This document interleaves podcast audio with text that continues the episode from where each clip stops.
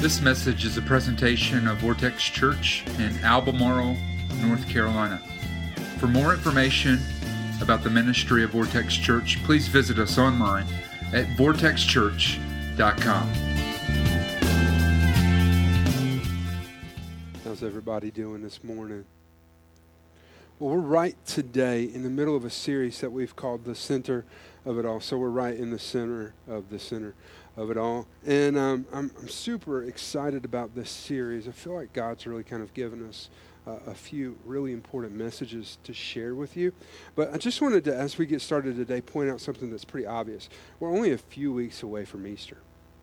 I mean, Easter is in, in the course of a church calendar, maybe one of the greatest shots we get to make a big difference in our community. People are more apt to attend, more likely to visit around Easter. And so, uh, what I wanted to do is just kind of go ahead and begin by coaching you guys on, on some invitations that we want to give. The first thing that we, we want to happen this year is we, we just want to light up social media with invitations this year. All right, so, so I'm just going to give you a hashtag. Uh, hashtag is um, Easter at Vortex. All right? And here's what I want you to say. Uh, this is the language I want you to use is join me at church. Join me. I want you to use that kind of language. All right? Because people need invitations. I'm going to go through that in just a minute and show you how that can make a powerful difference in the life of someone else. All right? So we want to leverage social media, but we also want to be able to, to hand people invitations. That's why during the next few weeks, you're going to get invitations in your worship guides. All right? Um, but I, I think sometimes many of us don't know who to invite. We want to invite somebody, but we don't know we don't know the people that are more apt to respond to an invitation. So let me just give you three people who we need to be conscientious, actually assertive in inviting them to church. I call them the three nots. The first person is the person who is not involved in a church. If you have a neighbor that is not attending church, if you have a coworker that is not attending church, if you have a family member that is not attending church, we want to invite them to come to church with us. Do you realize that in studies, 97% of the people who don't actively attend church said they would just come to, they'd love to come to church, but nobody has invited them. Nobody has invited them to come to church. That's a pretty high percentage of people who are willing to come to church if we just get out there and invite them to come with us. The second type of person is the people who are not in a good place. Right? People who are not in a good place. People who are, are struggling in life right now. They're going through a tough time. And they've talked to you about it. They're maybe family, maybe maybe your neighbors, and you know that something's happened in their life. They're not going, um, things aren't going real well with them. They've hit a, a rough patch in life. And the third type of person that we want to be actively inviting to church is people who are not prepared for the next season of life. They are not prepared for the next season. All right, this, these are people who are um, new, uh, expecting moms and dads. Right, first time they're going to have a baby. Not prepared for the next season. People who have recently lost somebody that they love and they were not prepared to walk into this season of life. People who have hit some pretty significant things that they weren't prepared for. Like, those are the people that we want to target with our invitations. How many of y'all know that in life, it's quite easy to just not be prepared for the things that we're going to encounter? How many of y'all know that? It's, that's true. As a matter of fact, I heard a story this week uh, about somebody who said they were not prepared for this moment. It comes out of Apex, North Carolina. Apex is a, a town of only about 40,000 people. It's about twice the size of Albemarle. It's a little suburb right outside of Raleigh. And Apex, in the entire history of the town, there have only been two homicides. I mean, the, the police chief says at night they roll up the sidewalks because nobody even comes out of their homes. It's a small residential community where people are very peaceful and normally very cordial. But in December of this last year, in 2014, 911 received a call. The caller identified himself, gave his address, and then confessed to killing his wife and having two hostages inside the house with him. He gave demands and listed at every 30 minutes, I will kill someone if these demands are not read. So the small town of Apex began to assemble their SWAT team. That's right, even small towns like Albemarle have SWAT teams. They descended on this small house that was in the back of a residential neighborhood, in the back of a cul de sac. They could see with IR that there was a man upstairs with two small kids. And they noticed that the man saw them as they were ascending on the house, that he left those kids, went and got something that they assumed was a gun, and was headed downstairs. And so they breached the door, only to find something that they weren't expecting. The woman, the wife, was on the couch in her pajamas watching TV. Completely unaware of what was going on, the man was coming down the stairs carrying his shotgun. See, he had just been tucking his two kids in upstairs. The police chief says, It was only a few moments later that I realized we'd been swatted. You may not know what swatting is. I didn't know what it was when I heard him tell the story. See, swatting is a national phenomenon where people will learn someone else's identity, everyone that's in the home, names, addresses, phone numbers, and they'll cloak a phone number, call 911, and create a scenario that would necessitate a SWAT response. It's actually quite popular in online gaming forums. There's a, a whole website dedicated to streaming live guys while they play video games, right? On the screen, you can see them playing the video games and you can see a live camera feed of them. And what's happened now is that these, um, uh, we call them swatters, will, will try to swat these guys live on camera. There's a guy that was just arrested in New Jersey that was a part of a ring of swatters. They're estimating he's going to get about 25 years in prison for 10 SWAT attempts.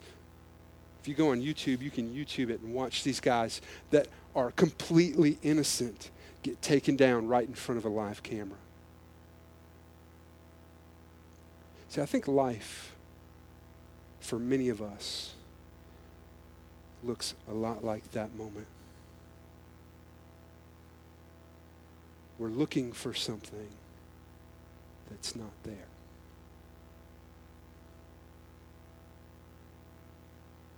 We're looking for something that's not there. And I'm going to tell you something. I want you to keep this in the back of your mind as we walk through this message today. That if you're looking for something that's not there, you will never find it. If you're looking to find life, significance, meaning, purpose in the wrong place, you will never find it there. See, we believe the only place we're going to find life and purpose and significance is when we allow Jesus to become the center of it all. And I think that too many of us have bought into a lie as to what life should look like. I call it the myth of priorities. We've drafted life on a series of priorities because normal people will tell you if we go out and approach the most normal person on the side of the road, yes, God is a priority in my life. He's important to me. But if we step back and look at your life, does it actually look like He's important? I mean, you say He's a priority, and probably in your heart and in your head, you actually mean that. But does your life look like that? Because for the normal person, it doesn't.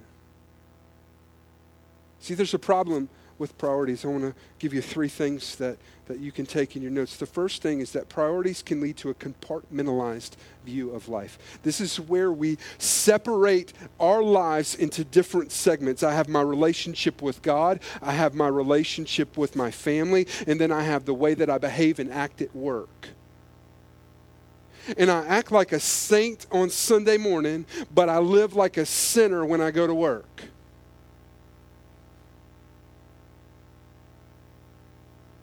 See, that is not a fully integrated way to live. There's a problem with that. And somebody might even feel comfortable saying, hey, you know what? God's a priority in my life. I go to church every week. Man, I get up and have my devotion, but then I go to work and I cheat people out of money all day long. See, that doesn't jive together. And priorities can lead to a compartmentalized view of life. Number two, intentions don't always translate into actions, and our actions matter an awful lot. You're going to see that in the text that we look at today. Our actions matter an awful lot, and intentions don't always translate into them. See, the problem with priorities is often when we talk about what our priorities are, they're what we want them to be, not what they are. Yet God matters. I, I love Jesus, I love Him. And I know I need to get up and have a devotion. I mean, I know I need to be more faithful at church. I know I need to get plugged into a small group. I know I need to serve, but I just haven't yet.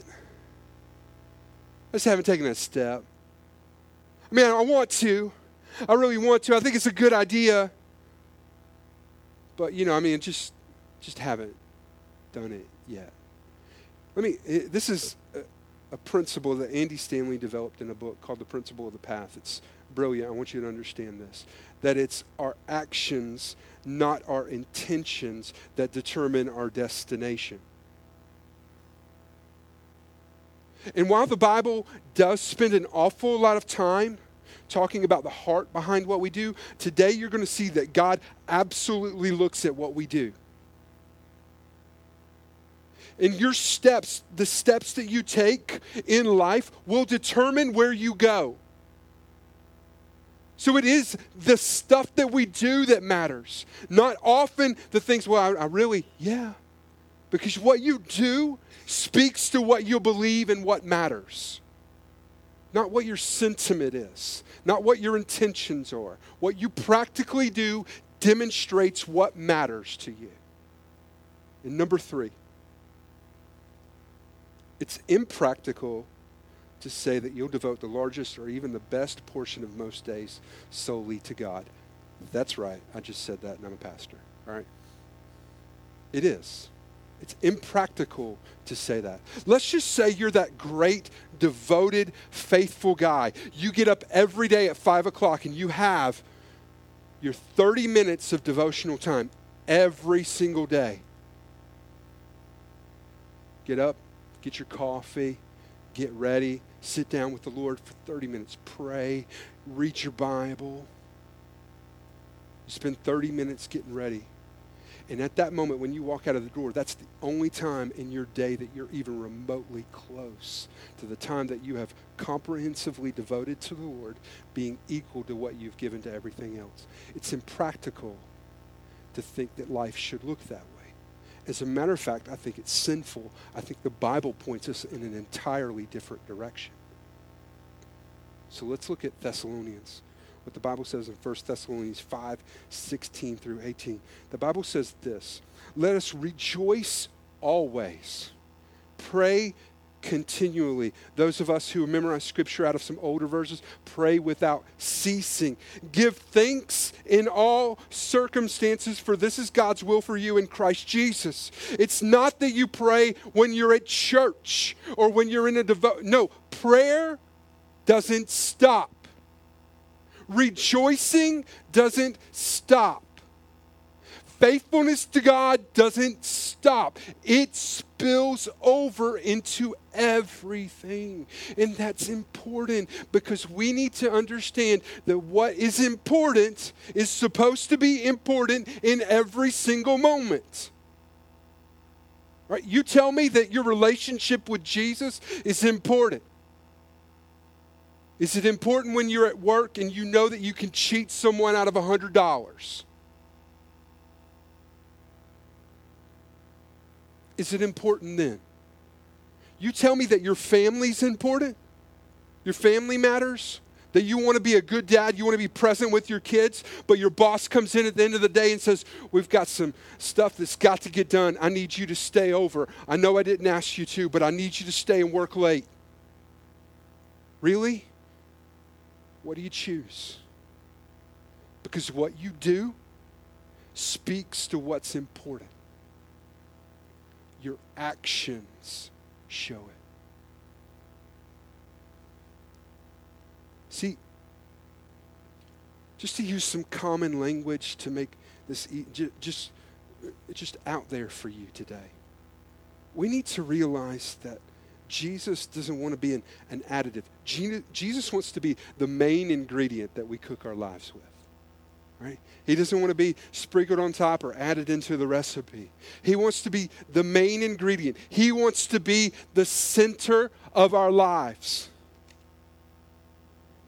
And I think that if we were ever going to sit down and ask God some, some real honest questions, I think probably the best question we could ask God is God, I want you to be the center of my every, I want you to be my life. What's that look like? I mean, tomorrow morning, when I wake up and I've got to go to work and I'm going to be around people that don't love you and I'm going to work in an environment that's not friendly to my relationship, what, what does it look like for me to put you at the center of everything? What does my life, what should my life look like? I think that's probably one of the most practical and healthy questions we could ever ask God. I mean, there's all kinds of questions that we want to ask him, like, why did this happen? And how did you actually part the Red Sea? And, you know, God, what happens? What's heaven going to look like? Are there streets of gold? And do we get to ride around on my little ponies? I mean, all kinds of questions that you probably want to ask God. But I think probably one of the healthiest, most helpful questions we can ask is, what should my life look like? And there's this moment in Scripture where somebody got to ask Jesus that. So today, we're going to spend the rest of our time examining that moment. It comes out of Matthew 9. This conversation is captured several times in the Gospels. We're going to use Matthew's today. Beginning in verse 16. Just then, a man came up to Jesus and asked, Teacher, what good thing must I do to get eternal life. Now, understand that when the Bible says just then or but now or therefore, there was something that happened right before then. And in this passage, right before this moment, Jesus has been swamped with a bunch of little kids. And in his culture, kids were not perceived the way they are today. They were nuisances, they were to be banished, and the disciples set into doing that, getting them away from Jesus. And Jesus stopped them said, No, I want to teach you an important lesson. You see these kids, you see what they value, do you see what they care about? The kingdom of God is like them. This is what the kingdom of you you have all these ways that you've thought about what I want to do, but no, look at these kids. In them you can see what the kingdom of God is like a little kid. And in the next moment, this young man approaches Jesus and says, What good thing must I do to get eternal life. Jesus responds, What do you ask me about what is good? Why do you ask me about what is good? Jesus replied, There is only one who is good, and if you want to enter life, keep the commandments. I'm going to tell you something. This is the first thing in your notes, and it's going to offend most of you. But I didn't say it. I'm just telling you that Jesus said it. It's this that you are not a good person. You're not a good person. And far too many of us have believed that the gospel of Jesus exists to turn us into good people. And it's not that at all. That is a, a false glimmer of hope that is not the gospel of Jesus. Jesus looked at this man and said, Good. No one's good. There's only one good. It's God. So you think you're good? You're not. And we're about to find out that by our standards, this guy is pretty good. Then he says this if you want to find life, keep the commandments. Let me rephrase that for you, just put it in our language. You want to find life, you want to experience what life should look like, go be obedient. Stop writing your own story. Stop doing things your own way. Be obedient to my word. Be obedient to follow me. You want to find life? That's how you find life. Keep the commandments. That's number two in your notes. If you want to find life, real life, Jesus tells us the answer is in what we do. And we're about to see how this young man and many of us are connected. He asks a great question to follow up beginning in verse 18. Well, which ones? You say keep the commandments. Which ones, God? Which ones, Jesus? So Jesus replied, You shall not murder, you shall not commit adultery, you shall not steal, you shall not give false testimony. Honor your father and mother and love your neighbor as yourself. Listen to what he says here. All of these I have kept, the young man said. But what do I still lack? In one of the retellings of this story in Scripture, the Bible says that he said, All of these I have kept since I was a boy. And Jesus doesn't say, No, you haven't. Jesus doesn't say, You're lying to me right now. As a matter of fact, in the course of their conversation, he actually affirms what he's saying.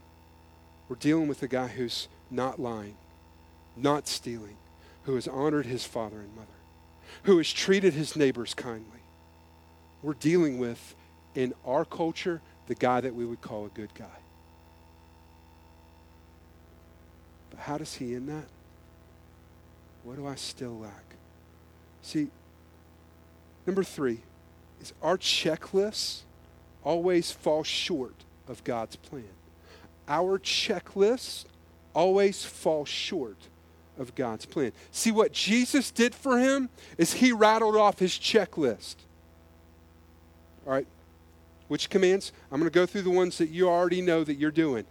Don't lie, don't steal, honor your father and mother. He actually r- dissects out of the Ten Commandments and pulls out what, what we as theologians call the behavioral commandments, the things that the Ten Commandments tells us to do.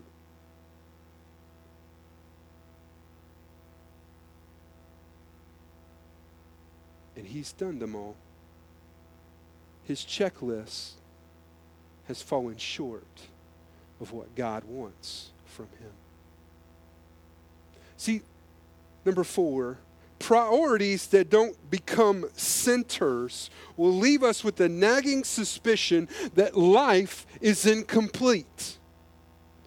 See, the things that matter are supposed to translate and become the center of our lives. If we have a relationship with God and our relationship with God matters to us, it should become the center of our lives. But if we have a priority that does not translate into that, it will leave us with the nagging suspicion that there's more to life than what I've done. This young man who has been perfect, blameless, spotless when it comes to the commands of God behaviorally, knows there's something more that I'm missing. You see, Jesus went all like kung fu ninja on this guy. And none of us have probably ever even noticed it because he didn't recite all the commandments back to him. He gave him his checklist, not God's. He left out a really important one It's the first one. The first commandment is you'll have no God except me. So he didn't drop that one on him because that one is about to become an issue.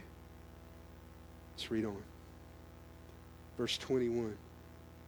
So, what do I lack? Jesus answered, If you want to be perfect, sell your possessions and give to the poor. and you will have treasure in heaven. Then come, follow me. When the young man heard this, he went away sad because he had great wealth.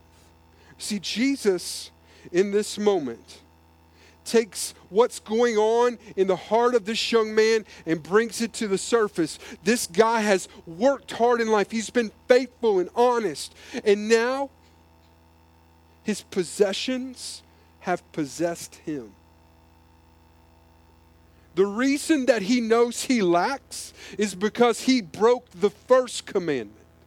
The commandment that says you will have no other God because his stuff, his stuff became his God.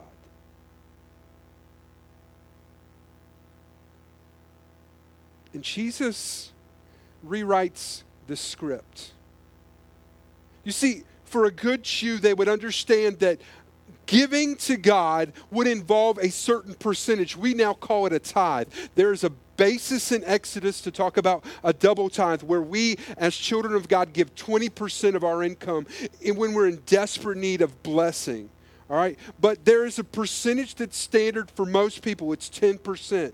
And see, Jesus sees that his possession, his estate, his wealth has captured his heart. And he says, if you really want this, you want this life, sell everything you have. I mean, for someone who understood the ways of God, he would know, like, God has never asked this before. But he is in that moment. See, Number five, if we're following Jesus, you don't get upset or disappointed when He rewrites the script. Because sometimes God is going to have to change circumstances to get at things that are taking away from the life that He wants to give you. And number six, we need to accept things are not evil. The, the wealth that this young man has is not evil but things make really bad centers in life. You see, the relationship that you have with your kids, with your spouse, with, with your friends, all of those things are not bad. They're great, wonderful gifts from God, right? But they make really bad centers in life. The wealth that God has blessed you with, right? Awesome, a great opportunity for you to do something good in life, but it makes a really bad center in your life the things that we have cars, homes, possessions those things, great, wonderful gifts, but they make bad centers in life.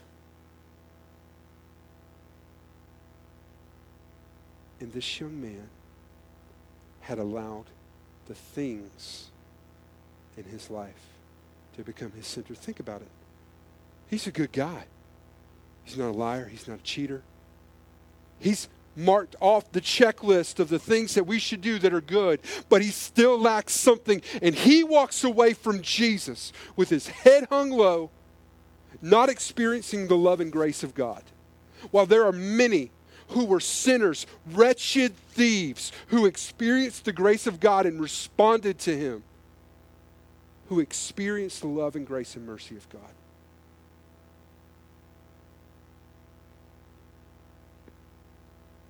Jesus said in John 14, 6, I am the way, the truth, and the life. No one will get to the Father except through me. If you're wondering what the way is, what should life look like, Jesus said, just come and follow me. I'm the way. I'm the what, whatever direction I lead you, I'm the way. If you're wondering, Jesus, what is the truth? There's so many things out here. Whatever God says is the truth. And if any other voice is saying anything outside of what God has said, it's a lie. Because Jesus is the truth. And if you're wondering, what direction should I go? Jesus is the way. You see, there's this moment on all of those videos where these video game guys have been swatted. There's this moment once the police come crashing in and they take the guy down and they cuff him and they stand him back up. There's always this moment of about 20 seconds where it's completely silent. where they see the cameras, they see themselves being streamed live over the internet in front of thousands of people. They see the comments that are streaming. There's this moment where they're completely embarrassed because they've been tricked by somebody into thinking that they could find something there that they couldn't find because it wasn't there. I'm praying that this is that moment for you. That right now you see that the places you've been looking for life that are outside of Jesus are places you will never find life. And that God will remind you that if you want to experience real, fulfilling life, the only way you can do that is by following Him. I'm going to take you back to Hebrews 12 as we end today. It's the verse that's on our bracelets this year, Hebrews 12, beginning in verse 1. So let us run with determination the race that lies before us. Let us keep our eyes fixed on Jesus, on whom our faith depends from beginning to end. And if we're living with that question, what should life look like tomorrow when I wake up? From the beginning to the end of every day, from the beginning to the end of our lives, it's to fix our eyes on Jesus and let Him be the center of it all. Let's pray. God, today, God, we love you. We thank you that by your mercy, you have leveraged for us an opportunity to experience life that we could never earn a life that's fulfilling, a life that has meaning and purpose.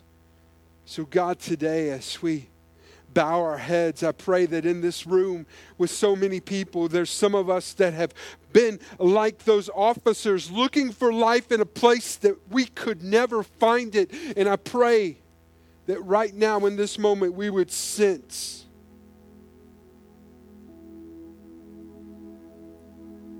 that if we keep looking there, we're never going to experience the life you want for us. So today, God, let us fix our eyes on you. Let us run with perseverance the race that you have marked out for us. Let us, God, let you be the, the strength that we need from the beginning to the end. God, let you be the center of our lives. So, with nobody looking around, every head bowed, let me ask you an important question for you to deal with right now. Is Jesus the center of your life? Is he the center of your life? And there's some easy ways for you to know that. Is he the greatest source of strength you have? Is he the greatest source of joy and fulfillment? that you experience? Or is something else taking that away? Maybe today you're like that young man that Jesus talked to. You have the nagging suspicion that life is more than what you're living right now. And maybe this is the moment you wake up and let Him become your life. If that's you and you say right now, I want Jesus to be my life, raise your hand. I want Him at the center of my life. Who else in here? Now I want to I want to ask some people that have been following Jesus for a long time today. It's quite easy to get confused about what the center of our lives is, whether it's Jesus or a checklist.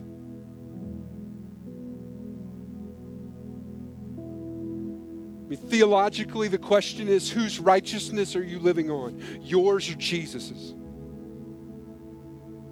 if you'd say, I've gotten confused and I've been trying to live it by doing it right and I haven't been living through the grace that God gives me, but today I want to get that right, raise your hand if that's you.